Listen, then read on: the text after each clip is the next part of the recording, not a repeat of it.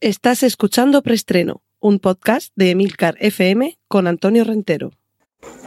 Bien, silencio todo el mundo. Motor. Sonido. Claqueta. Escena 1, toma primera.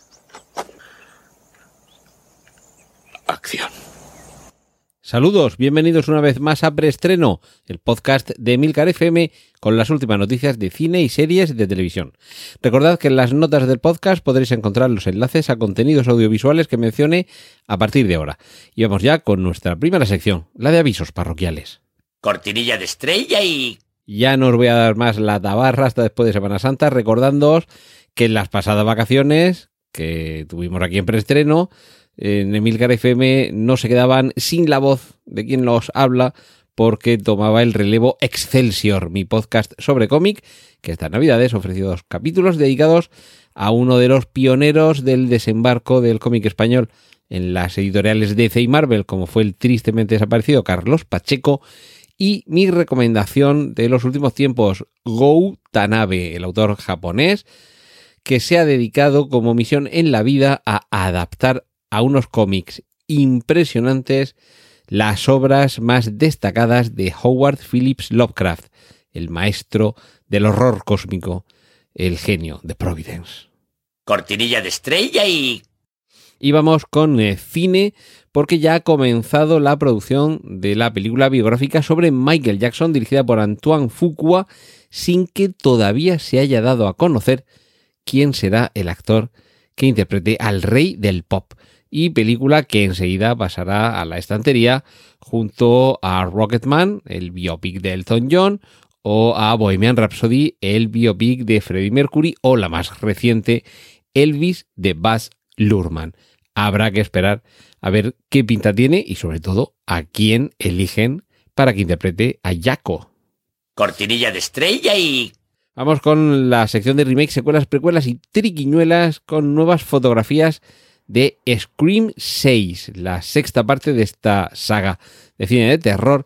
Eh, está protagonizada por Gina Ortega y Hayden Panettiere. Hayden, eh, Hayden Panettiere, ya sabéis, era la animadora o la porrista en versión latino de la recomendabilísima serie Héroes. Y Gina Ortega ha causado sensación últimamente, sobre todo con su baile y con su eh, cara de palo al mejor estilo de Buster Keaton en la serie Wednesday barra miércoles barra Merlina, porque creo que este es el título que tienen algunos países de Latinoamérica. Pues bien, eh, además de estas fotos, también hay ya un tráiler de eh, Scream 6 y la trama al parecer va de que el personaje de Gina Ortega y su banda van a la caza de un Ghostface que, a lo que hemos llegado, utiliza armas de fuego, por favor, y aterroriza Nueva York.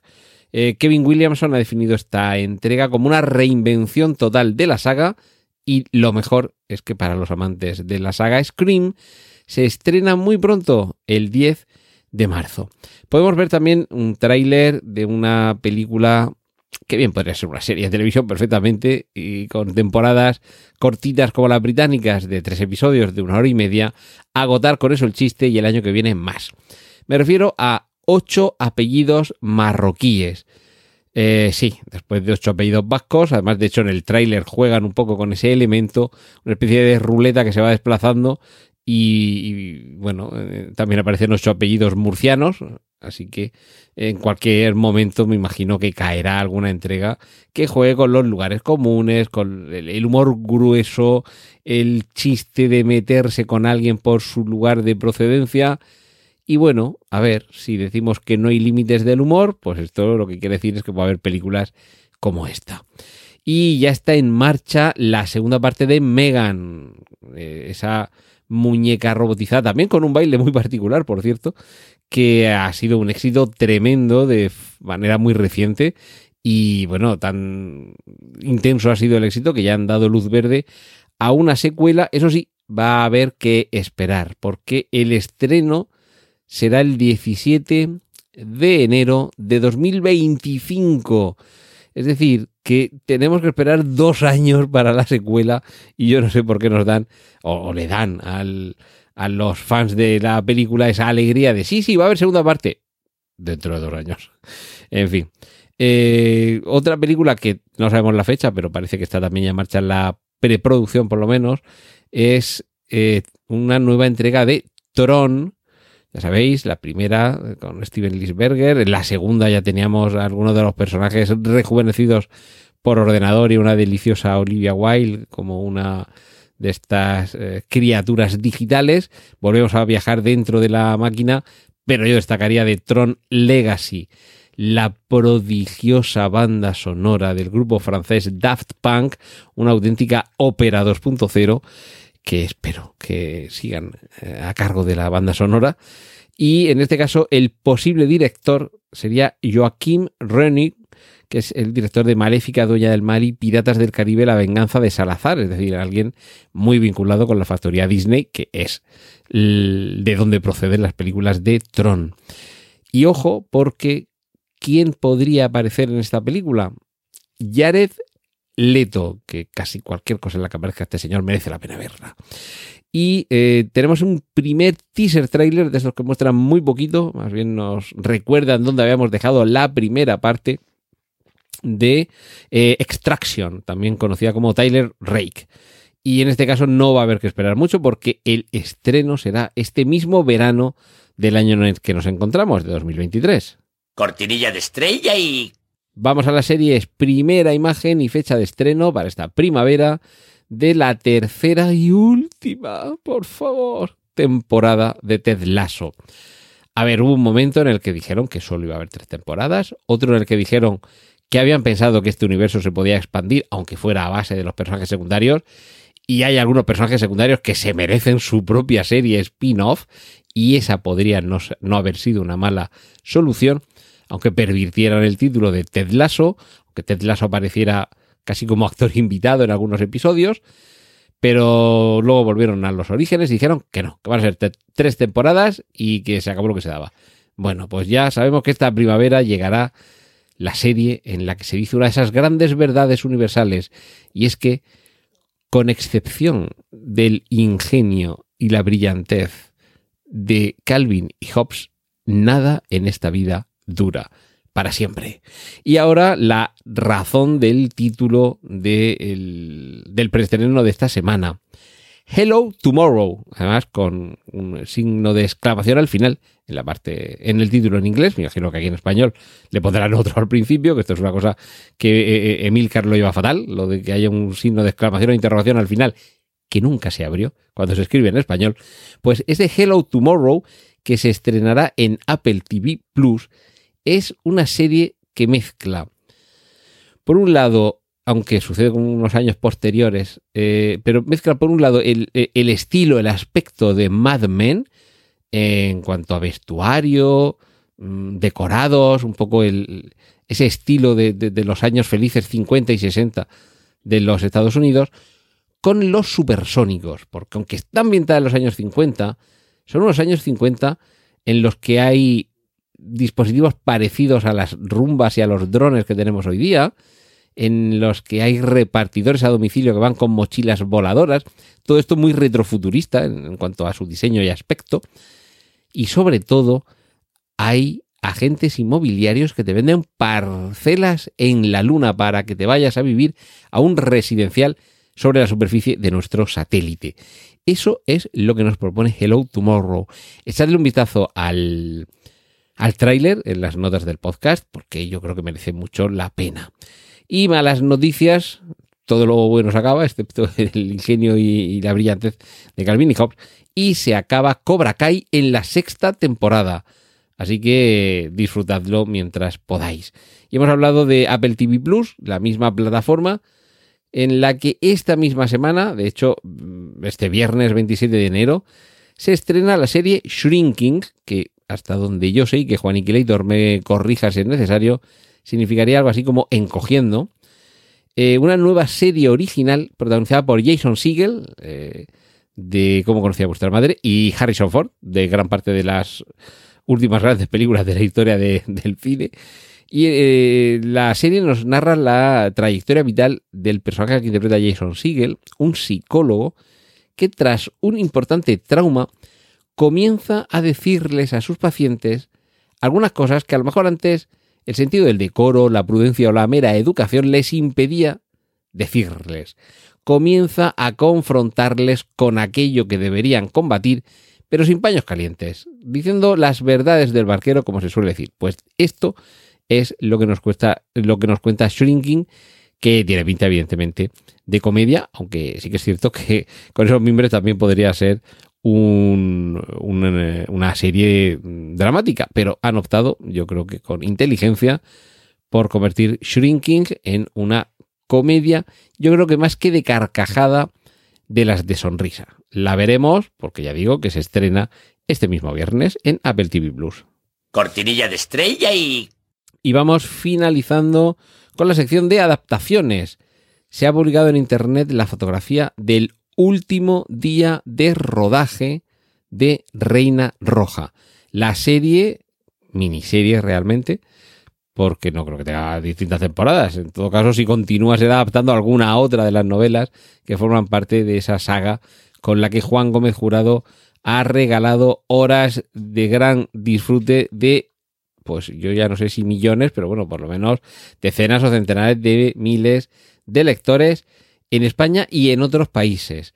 La serie eh, perdón, finaliza ahora su rodaje y yo no sé si con postproducción y demás dará tiempo a que la veamos este mismo año, espero que sí. Y por supuesto, si ello sucede, os lo contaré. ¿Dónde si no? Pues aquí, en preestreno, en Emilcar FM.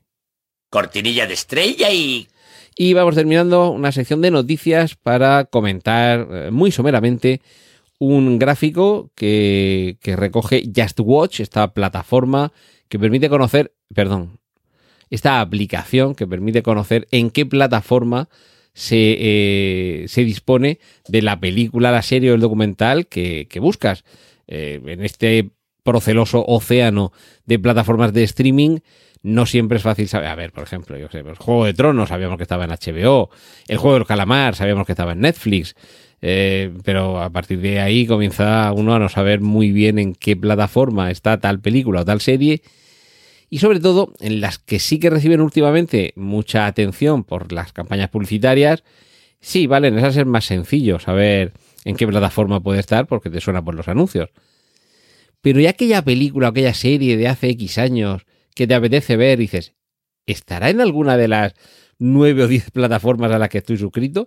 Pues en lugar de recorrerlas una por una y buscarlo, que a veces no te aparece bien, vas a, y esto no es propaganda, esto es servicio público, Just Watch, en inglés, Just Watch, ¿vale? O sea, simplemente mm, ve o contempla, eh, lo que te permite es eso, con el buscador, encontrar tal película, tal serie, tal documental, en qué plataforma la puedes ver, si está, porque hay algunas que no están en ninguna plataforma, y también debo decir que en ocasiones Just Watch comete errores, ¿vale? Os dice que tal serie o tal película está en esta plataforma y vas, y no está. Que puede ser tan sencillo como que estuviera hasta la semana pasada, se han acabado los derechos y no lo han actualizado. O no sabría decir, algunos errores que suceden de vez en cuando y no sé, pues, les figura que está en, en una plataforma. Y yo creo que en muchas ocasiones es porque hay plataformas que tienen algunos contenidos que en su momento los podían tener quizá gratuitos y ahora los tienen de pago o viceversa. Y a mí me da la sensación de que muchas veces no está completamente actualizado. Pero en cualquier caso, como Just Watch es una, una plataforma, venga, eh, una herramienta que, que reporta una gran utilidad, también lo que tiene son muchos datos porque se puede vincular la cuenta a esta aplicación en el móvil, en el tablet, o en el Apple TV o en la Smart TV y, y, de ahí directamente lo que haces es, una vez que has buscado el contenido, darle y reproducirlo directamente. Esto permite que desde Just Watch tengan una métrica más o menos fiable del eh, estado de la, no sé si llamar audiencia, pero bueno, del uso de las distintas plataformas de streaming en España. Y para el último cuatrimestre de 2022 han facilitado los datos que a continuación os, eh, os enumero. La plataforma con un mayor porcentaje de cuota de mercado, según este estudio Just Watch, es Prime Video con un 24%, seguida de Netflix con un 23%, y en el tercer lugar del podio queda Disney con un 17%, muy cerca de la cual está HBO Max con un 15%. 24, 23, 17, 15, Prime Video, Netflix, Disney, HBO Max. Como veis, casi el 50% de los hogares tienen Prime Video o Netflix y ya si sumamos HBO Max y Disney, tenemos eh, ahí copado prácticamente el mercado. Las siguientes plataformas eh, de las que identifica Just Watch serían Filming en, eh, un, dos, tres, en quinto lugar, con un 6% del mercado, Movistar Plus y Apple TV Plus, ambas con un 4% empatadas en la sexta posición. Y ya a partir de ahí quedaría un 8%, en el que Just Watch aquí por lo menos en el gráfico de, eh, de referencia no las identifica, pero bueno, pues ahí me imagino que encontraríamos Rakuten, Flixolé, que es una de mis favoritas, y alguna otra de, eh, a ver, mm, servicios de streaming en las que aquí por lo menos no se define si son de pago o no. Quiero decir que hay algunas plataformas como pueden ser Fubo, Pluto y, compañía que, que tienen versiones que no son de pago y que no sé si estarían incluidas y no sé tampoco si ahí se incluirían las versiones de pago de plataformas, que yo creo que estarían ahí porque tampoco tienen tanta clientela como pueden ser A3 Media Player o mi, mi Tele Plus, en fin, la, la de Mediaset, que no me acuerdo cómo se llama. Eh, bueno, no me acuerdo cómo se llama, pero lo miro porque como la tengo aquí, creo que la tengo en el, en el tablet, lo miro. Eh, ah, pues no, no la tengo. La que tengo es, eh, eh, bueno, os lo digo, en mi tablet en la en las aplicaciones de plataformas, eh, eh, bueno, Watch, la primera para, para localizar. Eh, a continuación, RTV Play, A3 Player, Flixolé, Plex, YouTube, HBO Max, Netflix, Filming, Apple TV, Disney Plus y Prime Video. Eh, eso en el, en el iPad, en el Apple TV eh, tengo, tengo otras. Eh, tengo algunas más, además de, estas que os, he, que os he mencionado aquí. Pues así queda la cosa, insisto, 24% Prime Video, 23% Netflix, 17% Disney Plus, 15% HBO Max, 6% Filming y con el 4% Movistar Plus y Apple TV Plus. Eh, Netflix es cierto que últimamente está un poquito de capa caída, de hecho hasta hace muy poco que le he adelantado Prime Video era la plataforma con mayor número de usuarios, no solo aquí en España, sino en todo el mundo, y ya de momento está la segunda.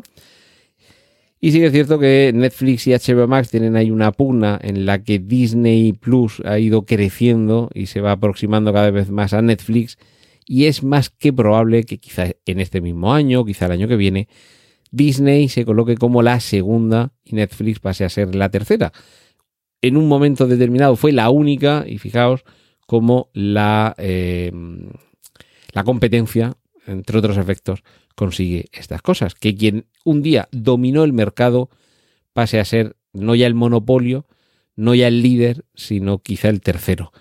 Y bueno, queda por ver qué es lo que sucede con HBO Max, que le separa un poquito más, pero bueno, la pujanza de Disney es la que es.